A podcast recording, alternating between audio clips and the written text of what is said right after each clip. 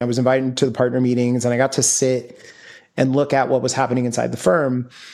And they wrote down their investment process. And then the investment process was like identify, evaluate, sell, close, make successful. I'm like, that is a recruiting process. Like it's actually the exact same process that we're running. I wanted to really impact the core business. And so I had this personal goal that I wanted 20% of the investments that Greylock made to come through the work that the town team did.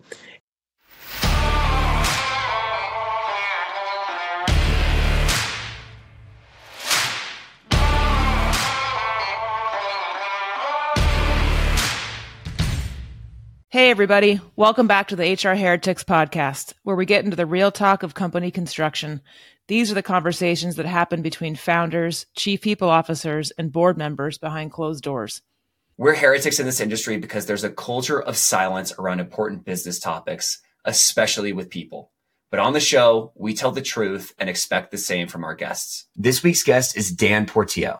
I refer to Dan as the godfather of VC talent partners. He's now building his own fund with a one of a kind value proposition that prioritizes talent. We get into the deep details about how VC and VC talent partners operate. It's an influential world that most people who work in venture actually don't understand. Along the way, we hear stories from Dan's journey about Reid Hoffman, John Lilly, and Howard Schultz. We also talk about back channels, finding success as an advisor, and the necessary skill of framing new ideas as experiments. Without further ado, here's our conversation with Dan. Dan Portillo, thank you so much for joining us. You are a legend in Silicon Valley. I refer to you as the godfather of talent partners. Um, you were at Mozilla as the 20th employee there. You were at Greylock as the talent partner there and building the Greylock team. And now you've gone off to be a venture partner at the GP. Thanks so much for being with us. Oh, thank you for having me. Godfather makes me sound old, but uh, I appreciate it. Thanks. You don't have that many grays. I think you're looking pretty good. yeah. Old and wise. Old and wise. I'd love to start at Mozilla. You were the 20th employee. How did that come about? What was your job and how did like the talent thing end up working out there? Uh, so the way that I ended up at Mozilla, so I had worked for a company called CenterRun. It was this really tiny startup. The CEO was a guy, is a guy named Aaref Hilaly who became a partner at Sequoia. Our IT guy now runs Verily. He's the CEO of Verily. Um, multiple V, like a VP at Figma, a VP at Salesforce. Um, one of the partners that I work with. Oh, and then a guy named Schrep who became the CTO of Facebook. So this company got bought for like $50 million, but like the talent diaspora went, went everywhere. And so John Lilly was part of the VC fund that created uh, CenterRun. And so he called me and said, Hey, I'm joining this company, Mozilla. Um, Schrep is also joining. Would you consider joining us? And so I was like, all right, this sounds great. I would love to join. And so I ended up joining as one of the very first employees. There was a, there was no recruiting at that point. So everyone that they hired had come out of previously working at Netscape or were community members at uh, working on Firefox. And so to give you an idea, like none of the engineers had calendars. So you can schedule interviews. You couldn't do it. Like they just basically had IRC, which is basically the precursor for Slack and we couldn't use any Microsoft products. So it was, it was even pre Zimbra. So we're using some other like weird email thing because Mozilla is unique org. And so I basically had to convince everyone that guess what? We need calendars because there's no way we can schedule interviews if we don't have ways of people knowing when they're supposed to show up to things. So I was like literally printing like resumes and schedules and putting them on people's desks to get them to like show up yeah, yeah. So it's a bit Stone Age. Um, it's a part of the challenges and, and things that I really enjoyed about Mozilla is it's a very mission driven organization. They're a nonprofit, um, very strong values, and then part the part and then high high technical expectations. And what we needed to figure out is like how do we hire people that have um, the same skills and abilities but don't come out of the community because a lot of the community members did not have the required technical skill. And what we kept finding is that we're pissing off community members by interviewing them and not hiring them. And so I spent time with, um, the engineers, uh, that had been there for a long time, like from the pre, uh, Mozilla days that came from Netscape to look for like what were they looking for in people, uh, and to give you an idea. So the CTO of of Mozilla is a guy named Brendan Eich that created JavaScript uh, and now, you know, is the founder of the Brave browser. And so very, very high technical bar. And so going through like, all right, well, what do we need to hire in people to get them to fit in this role? And what we kind of dissected was, all right, they needed to be incredibly technically strong. They had to be a very diverse from a technical background. So no one that just loved a particular language. They needed to be able to pick the right tools and the right language to solve the right particular problem. Uh, and having a strong like mission orienta- orientation. And we also needed people that were strong systems programmers and that also love the web. So at the time, you kind of had like lightweight web programmers or you had hardcore C++ people. You didn't really have people that kind of stretched between the two. And so a lot of the work was like trying to find people that bridged both strong systems programming and, and uh, understanding of the web. Dan, I back to the scaling of Mozilla. I tend to think about this hyperscale as two sides of one coin, the HR side and the recruiting side. You were there for both. And usually the recruiting side goes first. Boom, let's hire, let's hire, let's hire. How, how did that org side catch up or did it? Or was it, there was a chasm between growing that? How did you see that? So, uh, so we ran recruiting first. So I ran recruiting and I set that up and I wouldn't say we hit like hyperscale. Like I joined at 20 and there were probably about 500 when, when I kind of moved on to the next thing. Um, but we, I was probably a couple years in and John Lilly, the CEO came and said, you can do anything you want at this company except write code. Like tell me the job that you want and let's figure it out. And so I spent a lot of time thinking about it. And I, I, I, often think of recruiting as the promise that you make to someone about the job that you're taking. And then as like the HR or the people function as the delivery of that promise. And so I ended up taking over, uh, the recruiting and HR for, for, for Mozilla. And, uh, I'm happy to go into detail. I don't know how interesting it would be for folks, but the very first thing that they gave me was our performance evaluation process. And so we ran it once a year. And at the end of it, everyone got a one, two, or three. If you got a three, you're, you know, on a performance plan. If you got a one, you got a seven to 10% range. So a raise. So the high performers were never really happy with what they got from a comp perspective. And we were spending a bunch of time just shutting down the org like once a year. And so I started spending some time on that process. And I talked to Bob Sutton, who's a professor at Stanford who wrote the no asshole rule. And he's a friend of John's. So I was like, I went to him and said, I think that this process doesn't make any sense. And it's actually probably doing more harm than good to the organization. Uh, the next morning, John Lilly comes into uh, my office and says, have you read Bob's blog this morning? And I said, no, I didn't. He's like, well, you should. And then after you read it, let me know what we're going to do about it. So, um, Bob posted that young HR, I was young then, like it was, a, it was a long time ago. So young HR executive says performance reviews do more harm than good. And so, but he didn't name me, he didn't call me out by name, but he like talked about like the set of things that we talked about and, and then put it into an article and I'm sure I can find it like somewhere. But I went to John and then started thinking about like, all right, well, how did we want to manage performance? And is this once a year cycle actually what we want to do? Um, we ended up creating a leveling structure and doing basically something similar to what Google does now and looking, not making it about performance reviews and really focusing on, um, people moving between levels. So showing them what they needed to do to move from, you know, L2 to L3 and then managing our performance against how they were doing against level. And so that way, if people are moving in their career very quickly, I could give them multiple raises in a given year. And then if people, you know, were doing good work and it's fine, we could just kind of focus on managing the top 10% and the bottom 10% and leave, you know, the middle, you know, most of the middle alone. Wait, so so Bob is the guy who had no asshole rule and then completely outs you?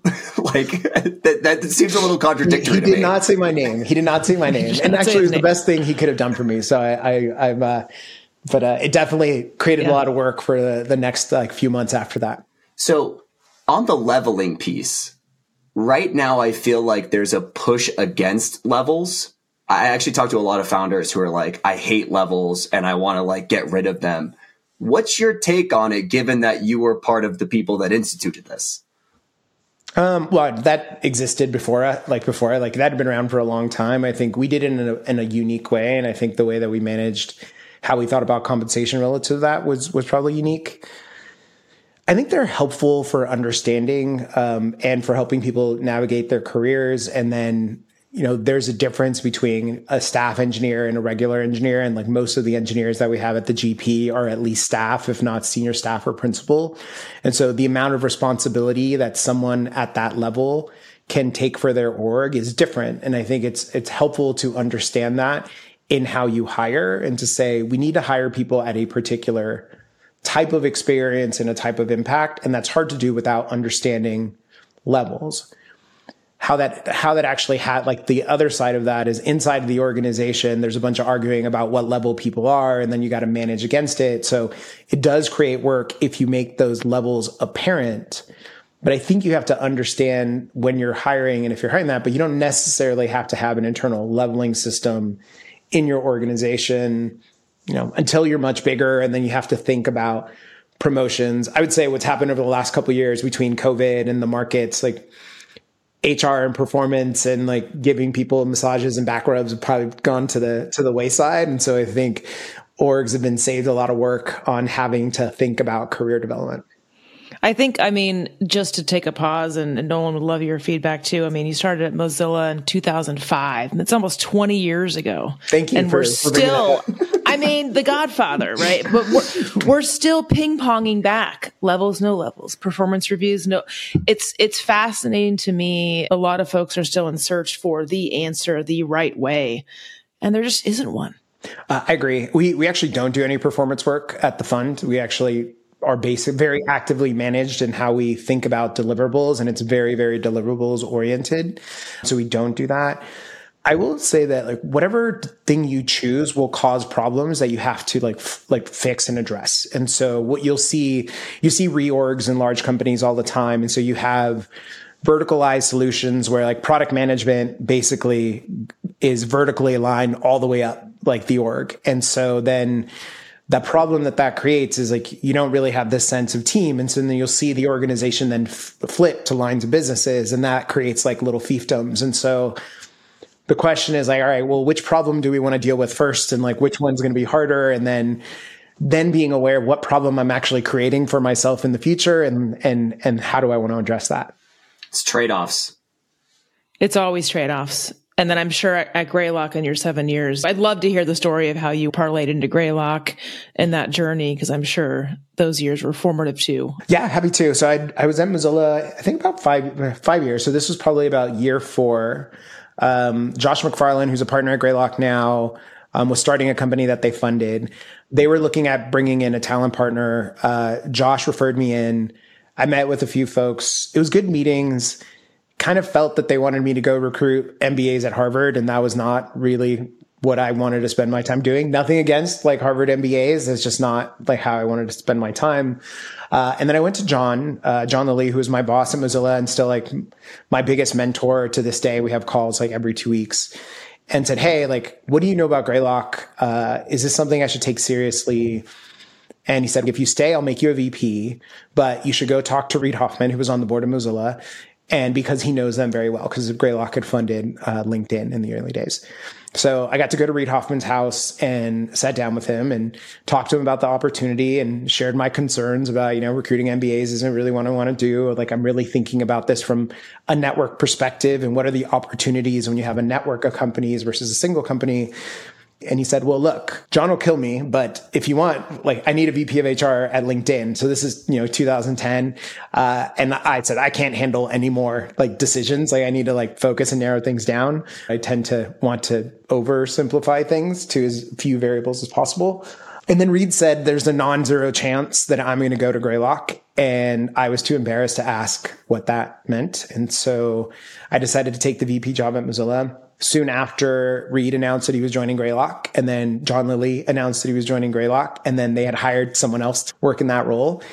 And so I started thinking about like what was next for me and I had advising an HR company called Rypple. So a lot of the work that I'd been doing in HR led to finding the right solution. I found this small team in Toronto that was doing some unique HR work and they started building a solution for us. They made me an offer to be the first US employee and open up the office here. And we were getting some interesting traction. We were running like all of Facebook's performance reviews and we were talking to Hulu and LinkedIn. And so I joined to, uh, run customer success. It was a really valuable learning experience for me, probably the most that I've ever learned in in any amount of time in my career, kind of my working MBA. It was the most stressful time of my life that I've ever had because I've learned that I don't like not being good at things. Like I went to one salsa class with my mom and sucked, so I took 25 private lessons. Like that is the kind of individual that you're you're dealing with.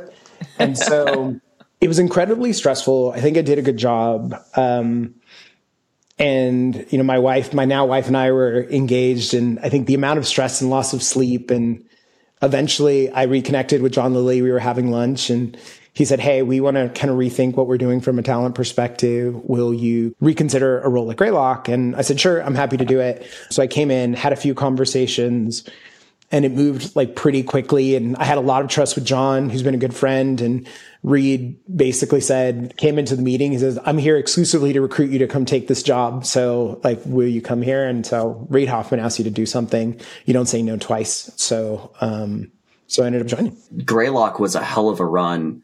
I always think of you as like the model of what a good talent partner looks like. I remember you and I had a conversation, I think it was in 2017 about Figma and you were pitching me about you know the first recruiter role at Figma, and I was like, "What the hell is Dan talking about with like this design oh, you'd company?" Be so rich right now.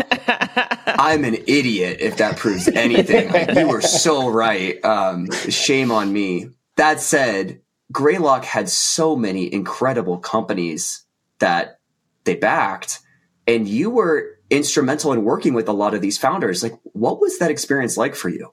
It's like it, it was a, you know you got to work with Kevin Systrom when he was starting Instagram. There were eight people. We placed like their head of infra, their head of S or their head of infrastructure, their head of SRE.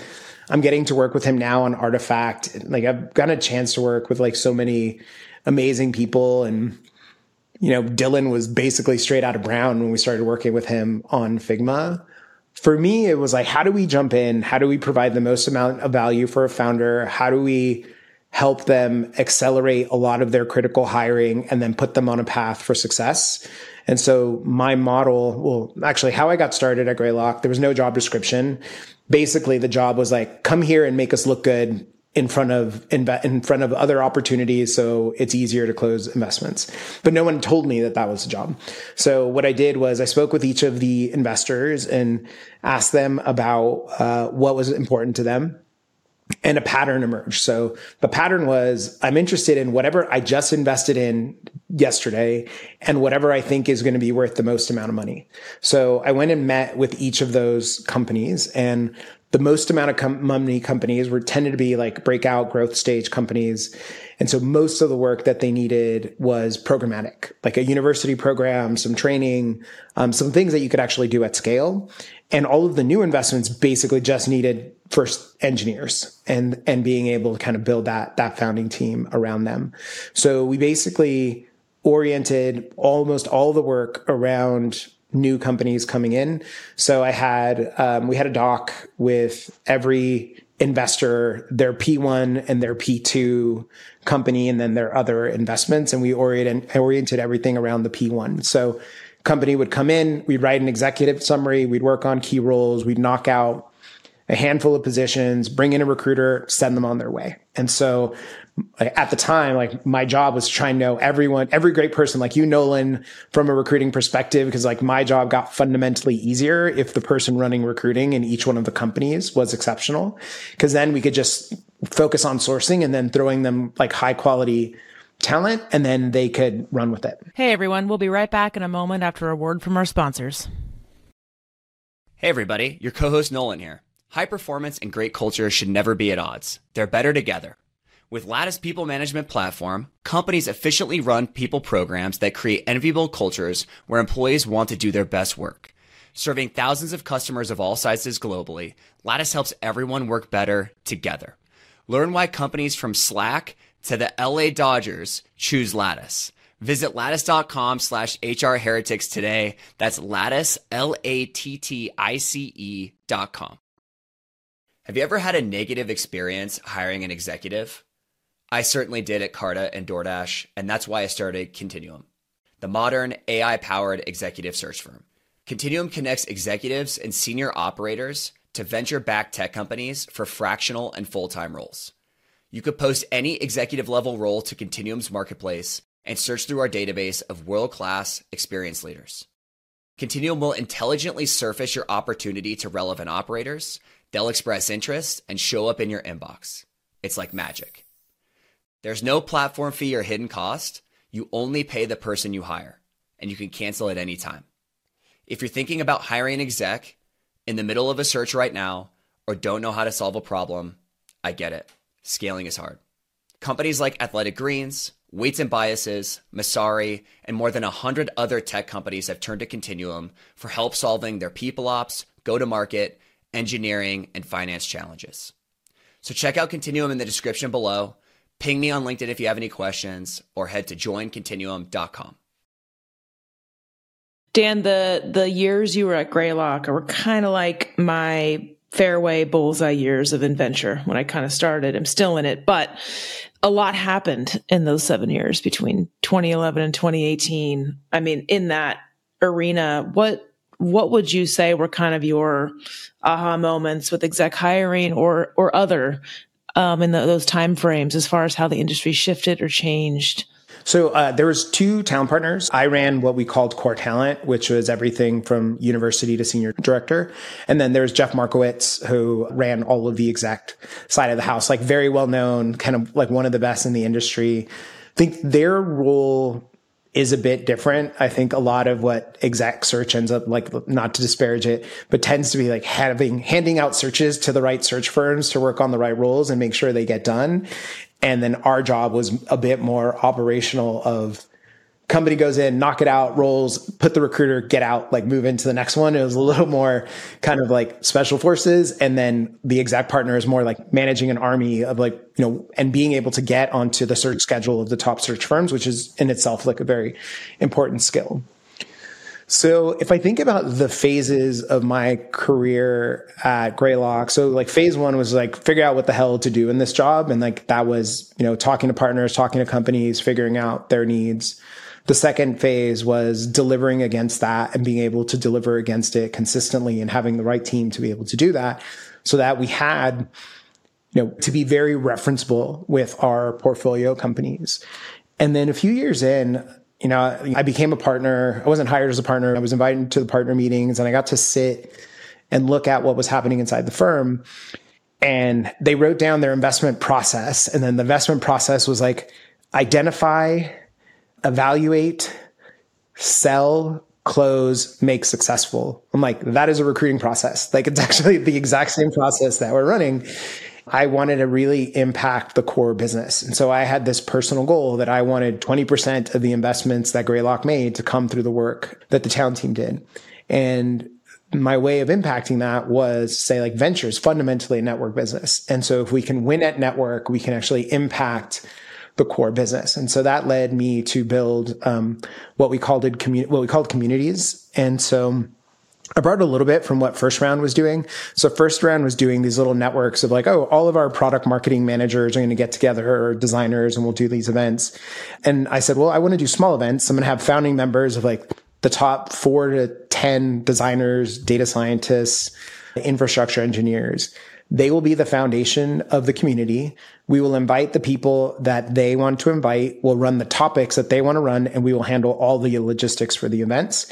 And some of our employees or some of the people in our companies may not be good enough to attend our meetings. And so I decided to focus exclusively on the best in the sector and not on our community. Not to say that there weren't good people from Greylock in these, but like that was not the goal. So that work led to um, 17 investments by Greylock. And so some of those were formation projects where we were putting founding teams together. So, you know, an investor would have a thesis. I had to work on recruiting the people to go and start it. Um, and then I also worked on EIRs, bringing them in to work on new companies. And then the rest came from a lot of the community work that, that we were doing. So, you know, two, so the, our security community. One of them started Sardine, which I, you know, helped like invest in when I was uh, at Sweat Equity, and then Diogo uh, started Anchorage, the crypto company, and so like they were in our community as well. And so there must be dozens of companies that got created that when you go to the source of the best people in their field, they tend to have a unique insight about what they want to build. And so that's where I really focus. And so that was kind of um, the that last phase of my career at Greylock. And um, I think as much as I love my time there, uh, there's a pretty kind of natural ceiling of what I was going to be able to do. Frankly, like I don't think they really knew what to do with me anyways. And so like I'm not I wasn't supposed to do these types of things. And then that's what kind of led for me to decide to kind of move on and start something. So 17 investments from basically an experiment in communities is so cool. So you're talent partner at Greylock. Then you go start Sweat Equity, now the GP. Tell us about that transition and then the unique differentiation you guys have. Sure. So I gave notice at the beginning of 2018. Uh, I hired my replacement, um, Glenn Evans, who's doing a phenomenal job over there. My entire team stayed. Like they like, left them in a really good spot. Like they treated me very well. They actually accelerated my carry, which is not something you do when people quit. Like they, so I can't say enough good things about what Greylock did. Um, and you know, I really focused on making the transition and had been thinking about the idea for, for sweat equity for a while. I spoke with a number of firms, like great firms with great people, and they really wanted me to just do what I had already done at Greylock all over again. And so in my mind, I'm like, wait, there's more. There's a lot more that we can do. And the feedback was like, no, what you did before is good enough. I just couldn't do that. And my wife was incredibly supportive and said, look, I want you to be happy. I don't want you to just go back into the same job and like be unhappy in that role. And in some ways, it's like, even if they paid me more, I'd have to earn it like all over again. And I just wasn't like ready to do that or wanting to do that. And so we made the decision of say like, all right, even if I'm going to make dramatically less money, like I want to like do things in, in my own way and had this kind of crazy idea. So circa 2018. So this is September there's kind of this new transition in venture. There's this explosion of funds. Like literally everyone had money. So they're announcing their fund. We just raised X millions of dollars. We do everything from seed to public market investing and we're ready to do deals. And so they're all trying to compete on something besides money because everyone had money. So what is, what is it that you can provide for me? What service and what does that look like? And so my thesis was that venture was never really structured to do that. So a typical fund, like, so say you raise $100 million, you have a fee of two to two and a half percent to operate the fund. So per hundred million, you have two to two and a half million dollars to operate the amount of money that you need to deploy. Most of that money goes to paying investors, operating the fund. And so you have a sliver of that left to provide some set of services. So to give you an idea, my team at Mozilla was about $2 million a year to run around billions of dollars of, of deployed capital. And so I was thinking about the space and like, all right, how do I change this? And like, I don't want to go raise a bunch of money because that's going to require me having an incredibly concentrated portfolio because I'd have to write big checks in order to do deep enough work or to provide something like very shallow. And so that led to the idea behind Sweat Equity, which is to essentially try to unbundle venture services from venture capital. So I raised $30 million from Reid Hoffman. Um, that 30 million was all operating budget. And then we did work in exchange for equity in our portfolio companies. Um, and so that allowed me to spend the entire 30 million on services instead of two and a half percent like per year on services. So it changed the way that I could deliver what we were doing. And so I did not set out to, you know, create an innovation in venture. I kind of set out to like do what I could do best. And this felt like the best model to do that. But what it ended up creating was taking um, what is a cost center for every other venture capital firm that you're trying to amortize over as many companies as possible and turned it into a revenue center and allowed you to invest in it very differently. So I could spend $2 million on a single company if I was earning enough equity for it instead of like my entire $2 million budget that I had at Greylock. And so it allowed me to do things that didn't scale. So, for example, I would create a statement, or we create to this day, we still create statements of work with our companies of this is what we're going to deliver, this is what we're going to earn, and over what period of time, and here's the milestones. Um, and then it also allowed me to create three different, like I created three service tiers. So, talent team that did, did that does dedicated recruiting work. Um, we ended up building an engineering team, and it's a ridiculous engineering team. So it's all kind of former tech leads and principal engineers. Um, the tech lead for App Engine, the tech lead for YouTube, the creator of Google Wallet. Um, I go on like on and on of like these people that are like, we're really excited about like getting to build with early stage companies. And then we built a go to market team that would focus on high velocity SDR driven sales and like six, seven figure enterprise. And so a lot of funds will deliver leads, but what they don't usually tell you is what it takes to navigate procurement and multiple like sales site, like multiple like stakeholders and like someone wants to buy it and you have people in the way and like how do you actually get a six, seven figure deal done? So a lot of the work would be able to kind of do that. And we were able to have a much, much larger team than any other fund could due to the nature of our business model. Um, I did not announce the company for at least the first like 18 months. Like I did not want to be another fund with an idea with no proof behind any of it. Um, I think that's kind of like the immigrant's child in me of I have to prove it. Like I can't just say I'm going to do these things. And so, you know, it was a crazy idea. And we ended up working with like Neuro and Ubiquity Six. And we helped like launch some really early stage companies like Sardine, um, and, uh, and Scribe and it worked like like shockingly well, like way better than I thought like I had any right for it to work. After a few years, we kind of noticed that like our services equity just got diluted pretty quickly. So we got mostly kind of common shares. And that having a small amount of capital going in would allow us to protect our position in the company. So I went back to Reid and said, Hey, can we expand the fund to write like three to 500K checks in our seed stage companies? And so he agreed to that. Like he's been the best partner like anyone could ever ask for. And then we were also introduced to Howard Schultz's family office, so the Starbucks founder. And then we did another 22 million in SPVs like into our portfolio companies. So service would open the door or create the opportunity and then capital does have scale behind it. So the ability to bring in capital to like have to like broaden our position in the companies that that we work with.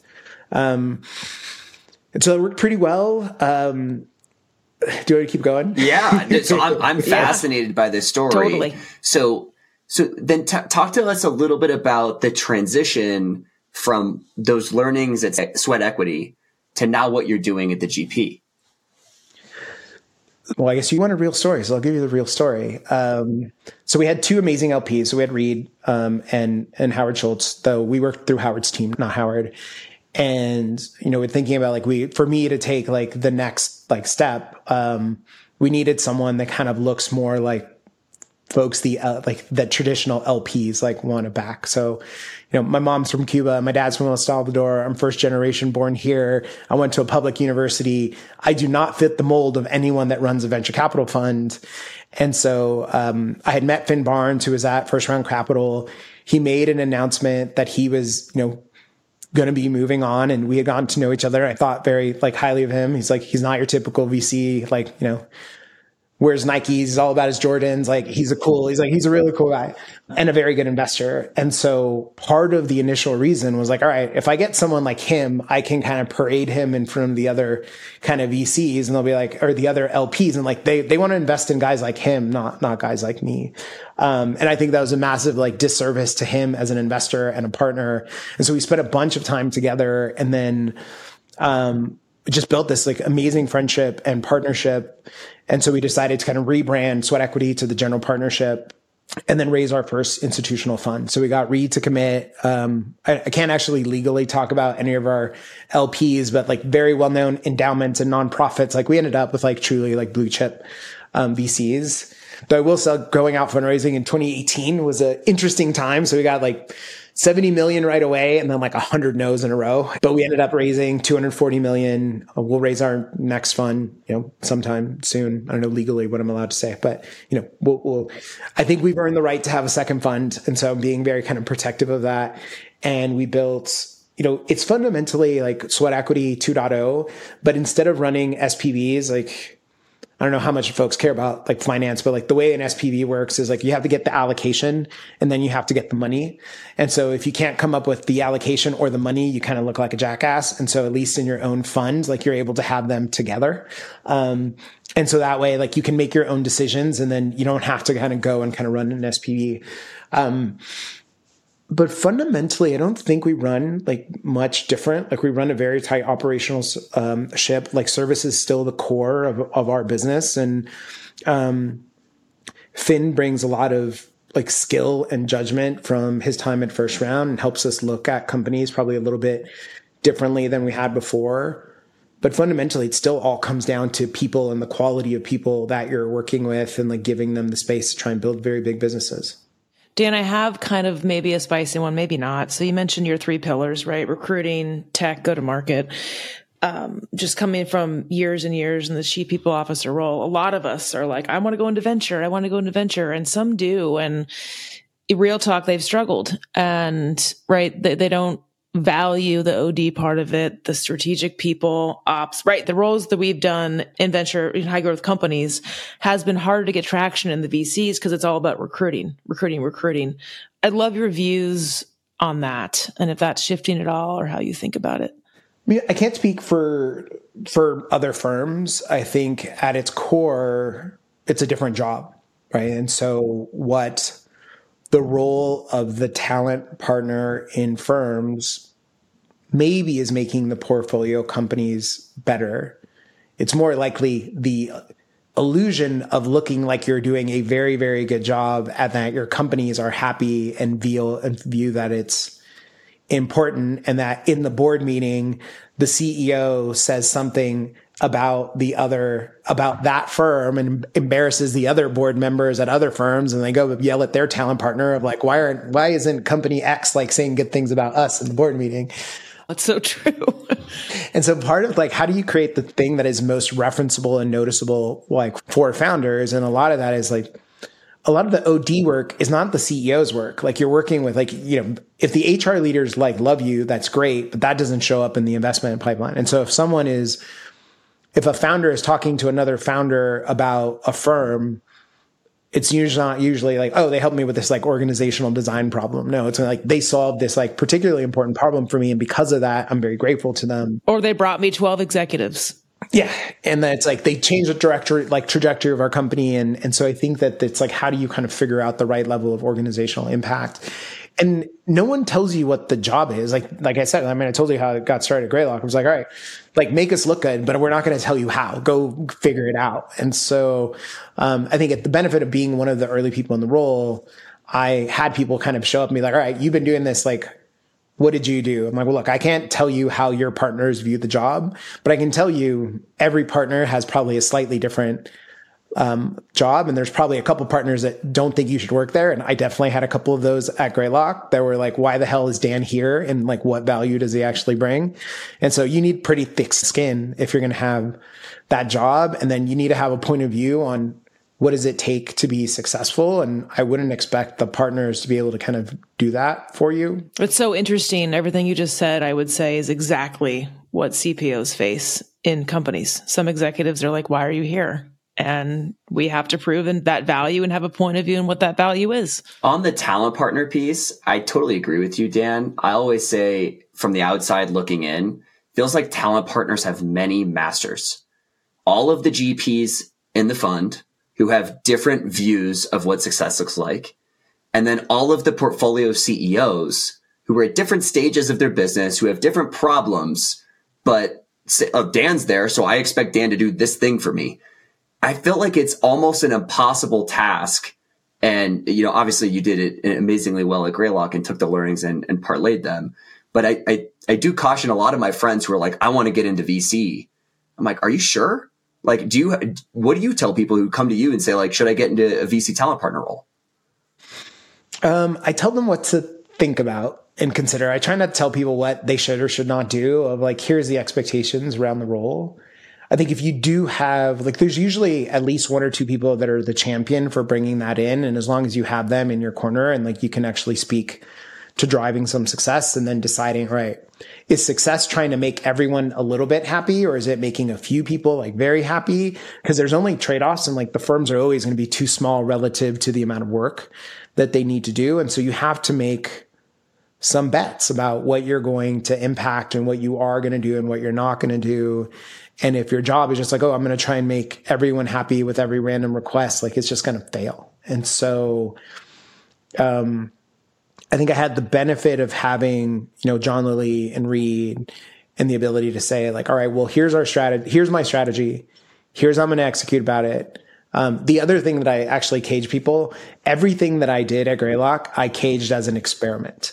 And so I would say, I want to experiment with X. I knew exactly what I wanted to do, but I wanted to at least be able to show like, here's a little thing. Here's, I'm going to prove how it works. Here's the data. And we're going to invest like further in that a bit more. But it allows, um, no one's going to argue with an experiment, but like you're going to get into like a giant argument if you have eight people trying to like argue against your core strategy. And if, if you even get the chance to like, present in front of partners because I don't know how many talent partners actually get to present like their strategy in front of partners. Such a great way to get buy-in. It just in general, it's a great rule of thumb is frame it as an experiment. Iterate. It's a great, great word. Dan, you have a, a shit ton of advising gigs, which is great. I think we both advise for Chainlink, which is fun, but I get a lot of questions. I want to be an advisor like you. I want to advise. Like, how, how does that happen? Any advice you'd give to the group on how to get into advising and pitfalls to be careful of on what, what it's really like versus kind of what the, you know, what, what's in our heads about the coolness factor advising. I still work with Chainlink. I think I, I can't ever tell Sergey no. I've tried to get him to like stop paying, pay him, like stop like giving us stuff. Like I'll just help you. And he's like, no, like I, I refuse to do that. We'll like keep you on the advisor piece because he's phenomenal. That's probably why you still do it, by the way. Oh yeah, I mean, I I'm, i think it's a pretty impressive company. I've been working with them for three years now. Like it's crazy. Um, but I think part of it is like having one. You got to really like the people. You really have to like the problem. Uh, it's generally not a lot about money. I guess it, it, could work out like a little bit, but I think part of it is do I do I get to put my expertise to work and do I get to put it in a place where it's incredibly like useful? Um, when I joined Greylock, I thought I would never do another HR product like as long as I live. And then I got introduced to um, Culture Amp when they first got started. It was just like the five founders and they came to the office and like we had a really good chat about what they were doing and they had this like really good forcing function for collecting data. And so I decided to kind of join them as an advisor when they were first getting started and I helped them with a lot of their early customers. Um, and like working with Didier was like phenomenal. Um, and so I guess what I would suggest is like pick people that you actually want to spend time with and are doing things that you find valuable. Um, I think Todd Park and, and, Devoted Health was another one that I really enjoyed. Um, so I think it's it's a way of in some ways kind of giving back and also it's good for your you know reputation especially if like you're starting out. Now that I run the fund I can't really I can I don't do I don't do any personal advising so if there's any advising stuff it goes directly into the services part of the fund. But yeah, I think it's it's a great it's a great way to give back and get exposure outside of your own like little world and like making sure you contain it in a way that has clear deliverables and they're not just tricking you into, you into a second job. Yeah. And Dan, if you're a founder, when do you need an advisor? Yeah, you don't need an advisor, you need advisors. Um, and so I think a lot of a lot of like I think I, a lot of the work that we do is like applied advice. Like we're doing advice and execution on it with our with our companies in that, you know, if you're a founder, you usually spike in a particular area. Giving in tech, it's almost all engineering spiking. Like they know, he says, but they, you know, maybe struggle with customer discovery or deal navigation or all these other pieces. And so I think for people that understand their strengths and weaknesses of having folks that can work with them um, is incredibly important. I think what we saw is that our go to market like expertise has been incredibly valuable to the types of founders that we work with of what the hell is procurement? Like they didn't even know that a thing called procurement existed before. And so now they're having to talk to people that are like hammering down like what with the deal that they thought they already struck. And so just having someone work through these things that you've never seen before. And you're not going to really get that from your VC because a lot of investors either have only been an investor or they operated before cloud existed. So like, it's a different set of like expertise of like, you know, I, mean, I, I, wouldn't take my advice on recruiting. Like I don't actively recruit right. that much anymore. And so you should talk to someone who's doing you it. Need a, you need an advisor. Man. Get out of here. um, Dan, you raised your fund in 2018. It is now the end of 2023 and the world of venture looks a lot different. What are you expecting going into 2024 and how are you positioning the fund and advising founders? I think we got lucky. Like it didn't feel like lucky, but it was lucky. So original fund 2018 was all services, so it was pretty small. Uh, our first institutional fund was a couple years ago, so that was 240. So really got started in I guess like 22 all the crazy investments got done in 21. So we were lucky in that we don't have a bunch of like highly overvalued companies that we're going to have to do markdowns on. So that that was pretty lucky um, for us. Um, I'm a little worried about 2024. I think there's a lot of things going on in the world. So you have Ukraine, you have Israel, we have an election coming up. It's like, um, so it could get a little bit dicey. So I'm just trying to actually enjoy 2023 before I don't want to worry about 24 until like I get through the holidays and be like, all right, the election has started now. Shit's going to get weird again. So I think through COVID and the last um, year or so, companies have gotten very, very efficient and raising the money that allows them to operate for a couple years and really focusing on revenue and profitability. And I think that that's good because you can't just raise your way out of problems. And so I think that that lays a, a, very good foundation to build some great companies. I'm excited about our portfolio and the set of things that they're doing. And they've been battle tested in a way that most people haven't. It's been 10 years since we've had any kind of downturn. So you could be a 10 year Silicon Valley veteran and never been through any kind of economic issues. And so I think it's an, it's a good reset. And I think it's good for people to help run better businesses. And like now, just assume things are going to be shitty. And if you plan against that, then like you're going to put yourself in a position to be successful and then take like leave some dry powder for hiring and or whatever you needed. So if you like the if it looks like the opportunity is starting to get some momentum, that you can invest kind of behind it. And so I think we're we are trying to do way too many things at once in 2021, and I think you know much of the industry got over their skis. Yep, I agree. So transitioning into our rapid fire questions, I want to know who your best hire is and why. Ooh, can I do two? Is that okay? Yeah, two two school. I didn't think about this. Um, you might know a guy named Brett Record.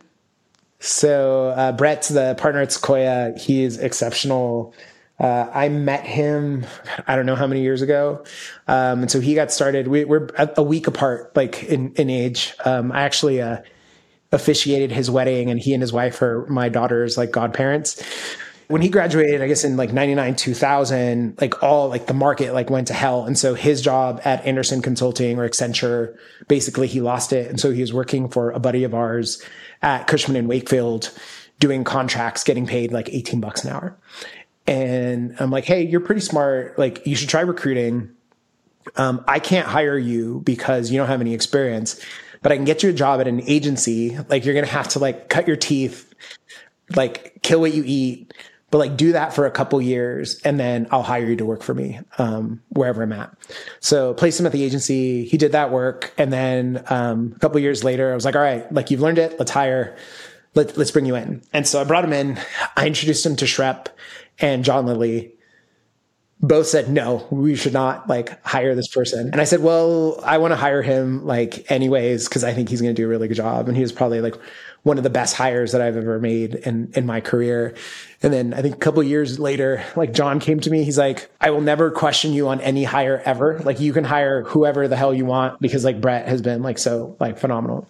My other favorite one was um, we needed to hire associates uh, at Greylock. And so I'm like, all right, I'll work with the search firm. We paid them like $90,000. Like it went absolutely nowhere. I won't throw the search firm under the bus, but I'm like, all right, I'm just going to do it myself. And so That's actually probably my favorite search because like that search, like of those people there, one's a partner at Index, one's a partner at Quiet. Um, there's, there's a bunch of people I went through.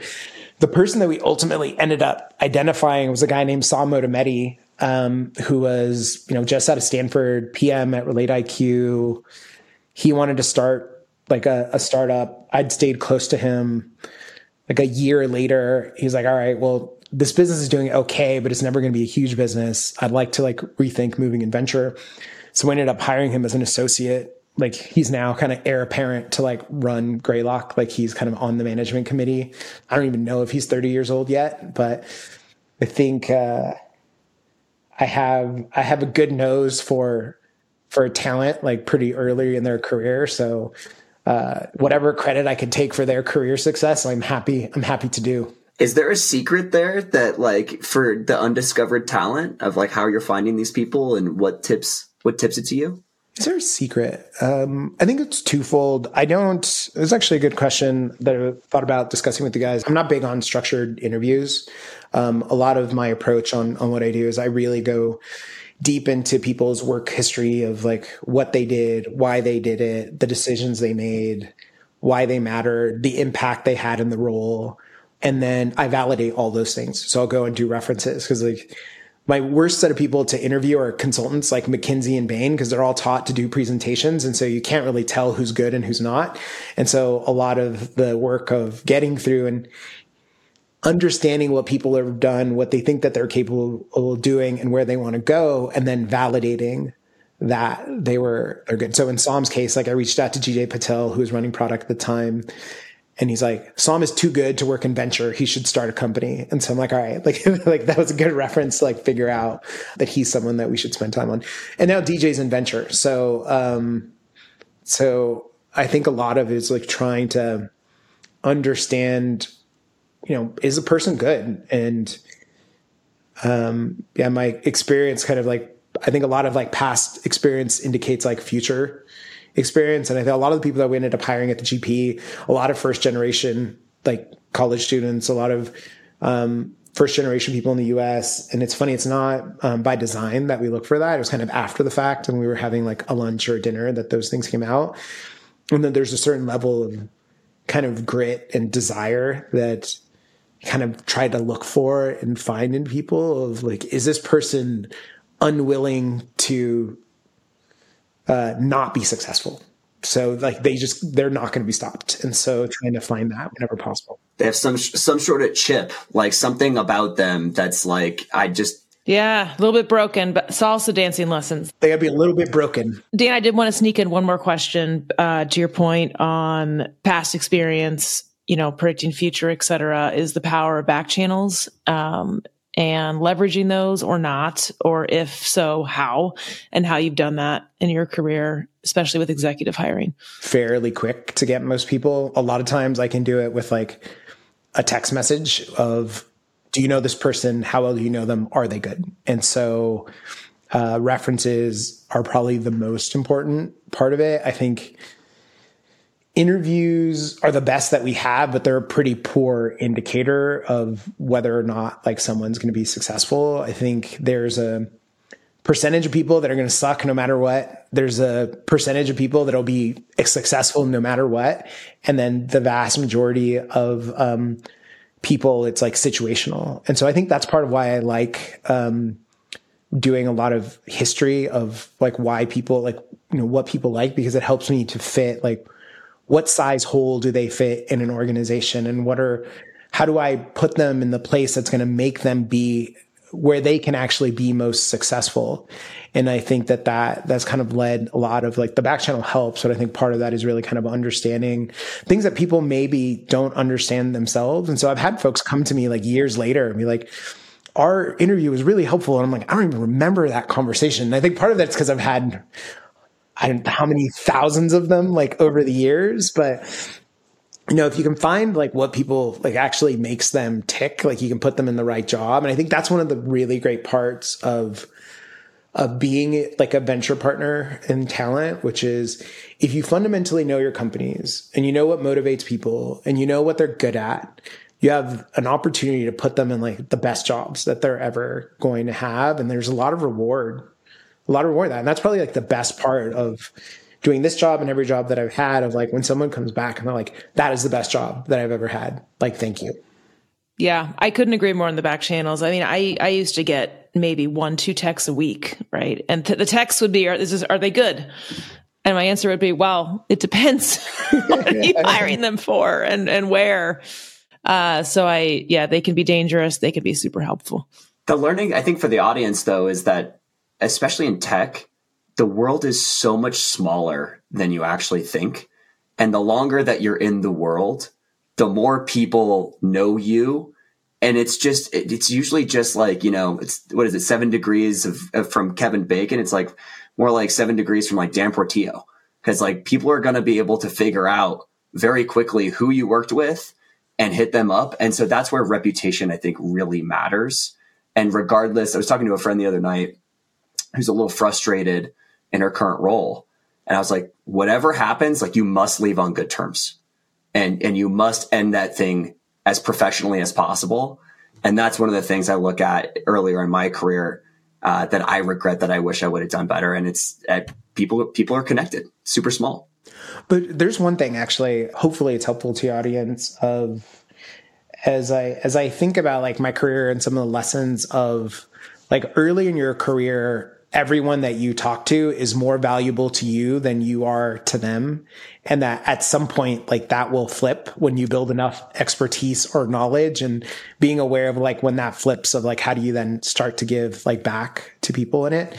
And, you know, there's, there's also kind of this growth in, in working as a, you know, in talent or talent partner that the beginning is like you get good at sourcing and then you get good at running process and then you know maybe you get uh, good at closing people or you run a big talent team of the people that i've found that like work at like a truly like expert level are more than just like closing recs. Like you're not just like, oh, here's this job. I found the person. I closed it, but you're actually filling holes like inside of companies. And so part of that is like understanding like, well, what are we trying to accomplish like with this job or this piece that we want to hire?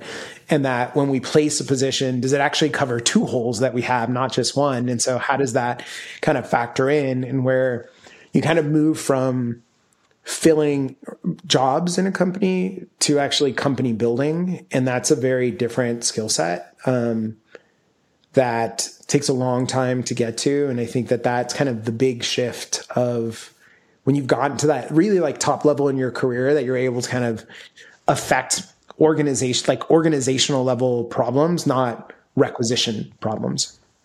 That's the top of the food chain of designing teams and ultimately, what I think founders really want when they're hiring a chief people officer or head of recruiting is somebody who's not just like, let me just put a butt in the seat. It's somebody who's thinking holistically, not just about the skills required, but the interpersonal skills and how that person interacts. And ultimately, that's going to be the, the team that builds the company or that kills the company. Dan, uh, thank you so much for coming on the show. You've always been a mentor to me. Every time we talk, I learn so much and I really appreciate the time. Yeah. Thanks so much, Dan. Oh, thank you. Thank you for having me. This is a lot of fun. You guys are amazing at what you do. And so I'm just grateful I get to chat. So thank you. Thanks, man. HR Heretics is a podcast from Turpentine, the network behind Econ 102, Moment of Zen, and Turpentine VC. Subscribe, five stars, share it on Apple, YouTube, Spotify, anywhere you get your podcasts, all the things.